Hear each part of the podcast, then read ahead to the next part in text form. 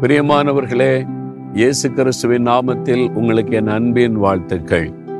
நீங்கள் பார்த்தீங்களா, அவர் கரடி கழுகெல்லாம் இருக்கிற மாதிரி அழகாக ஒரு சிலை செஞ்சு வச்சுருக்கிறாங்க. அமெரிக்காவில் 50 மாநிலம் இருக்கிறது. அதில் கலிஃபோர்னியா மாநிலம் வந்து ஒரு பெரிய மாநிலம்தான். இந்த மாநிலத்தில் ரொம்ப முக்கியமானது இந்த கரடி. இந்த மாநிலத்துக்குன்னு ஒரு அனிமல் வச்சிருக்கிறாங்க, கரடி. நிறைய கரடிகள் இருக்கிறது இந்த தேசத்தில். ஆனால் புலி, சிங்கம் அதெல்லாம், இந்த யானை இதெல்லாம் இந்த இவ்வளோ பெரிய தேசத்தில் இல்லை. நிறைய கரடிகள் இருக்கிறது. அந்த கரடி ஞாபகமாக வச்சிருக்கிறாங்க. கழுகு வந்து அமெரிக்கா தேசத்தினுடைய பறவை. அதனால இந்த கழுகு செஞ்சு வச்சிருக்கிறாங்க. இந்த ரெண்டுமே இந்த நாட்டில் ரொம்ப முக்கியமானது. அமெரிக்கா தேசத்தினுடைய கழுகு, இந்த தேசத்தை சொல்லும் போது கழுகின் தேசம் அப்படின்னு தான் சொல்லுவாங்க. அந்த மாதிரி பிரபலமானது. சரி, இதெல்லாம் இருக்கட்டும், எனக்கு ஆண்டவர் என்ன சொல்றாரு அப்படின்னு கேட்குறீங்க தானே. உங்களுக்கு ஒரு அற்புதமான வாக்கு தத்துவம். நீங்கள் எப்படி உங்கள் வீட்டுக்காக, குடும்பத்துக்காக ஜெபிக்கணும். வேதத்தில் ஆண்டவர் நமக்கு நிறைய வாக்கு தத்துவம் மாத்திரம் இல்லை, கட்டளை மாத்திரம் இல்லை, ஆலோசனையும் கொடுக்கிறார். தாவீது ஒரு ஜெபம் செய்கிறார் தன்னுடைய வீட்டுக்காக, குடும்பத்துக்காக. அது 2 சாமுவேல் 7:29 இருக்கிறது. இப்பொழுதும் கர்த்தாவே, உமது அடியானின் வீடு என்றைக்கும் உமக்கு முன்பாக இருக்கும்படி அதை ஆசீர்வதி தருளும். நல்ல ஒரு ஜெபம். ஆண்டவரே, உம்முடைய அடியான் ஆகிய என்னுடைய வீடு உமக்கு முன்பாக இருக்கும்படி அதை ஆசீர்வதி தருளும். கர்த்தருடைய ஆசீர்வாதம் நம்ம வீட்டில் தங்கணும். இந்த ஒரு சின்ன ஜபத்துக்குள்ள முழுமையான ஆசீர்வாதம் அடங்கி இருக்கிறது. ஒரு குடும்பத்துக்கு, ஒரு வீட்டுக்கு என்ன ஆசீர்வாதம் தேவை? முதல்ல பாதுகாப்பு தேவை. இல்லை, வாதை உன் கூடாரத்தை அணுகாதுன்னு வாக்கு கொடுத்துருக்கிறார்ல. அப்போ ஆண்டவர் நம்ம வீட்டையும் வேலி அடைத்து பாதுகாக்கிறான்னு யோபு 1 அதிகாரத்தில் பார்க்கிறோம்ல. அப்போ உங்கள் வீட்டுக்கு முதல்ல தேவை பாதுகாப்பு.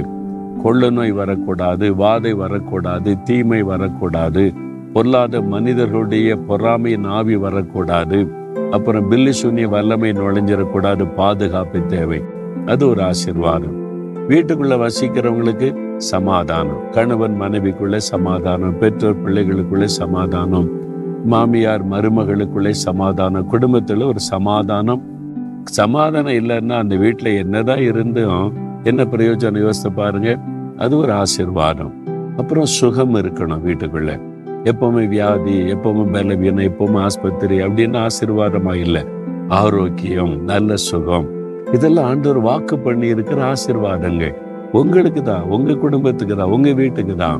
அப்போ உங்க வீட்டில் இருக்கிற எல்லாரும் பாதுகாப்பா இருக்கணும், சமாதானமா இருக்கணும், ஆரோக்கியமா இருக்கணும், ஆசீர்வாதமா இருக்கணும்.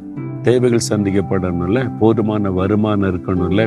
அந்த பண கஷ்டம், வறுமை இருந்தா ஆசீர்வாதமா இல்லை.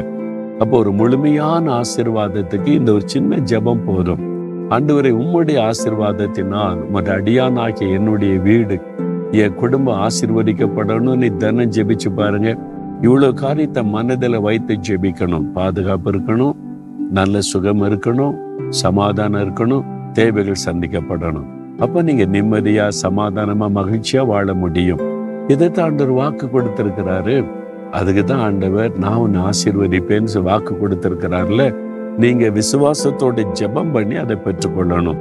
அப்போ தினம் ஆண்டவரை பார்த்து சொல்லுங்க, ஆண்டவரை இப்போ சொல்லுங்க, ஆண்டவரே, உம்முடைய ஆசீர்வாதத்தினாலே உமது அடியான் ஆகிய என்னுடைய வீடு, என்னுடைய குடும்பம் ஆசீர்வதிக்கப்படணும். நீங்கள் ஜெபிச்சிட்டாலே ஆண்டவருக்கு தெரியும் என் பிள்ளைங்க எதுக்காக ஜெபிக்கிறாங்கன்னு. அந்த முழுமையான ஆசீர்வாதம் உங்களுக்கு வந்துடும். இன்னைக்கு ஏதோ ஒரு பகுதியில் பாதிப்பு இருக்குல்ல வீட்டுக்குள்ள, அதெல்லாம் சரியாக்கி ஒரு முழுமையான ஆசீர்வாதத்தை தேவன் உடைய குடும்பத்துக்கு தந்துடுவாரு. ஜெபிக்கலாம். அப்போ ஆண்டவரே, தாவீதை போல நானும் என் குடும்பத்துக்காக ஜெபிக்கிறேன்.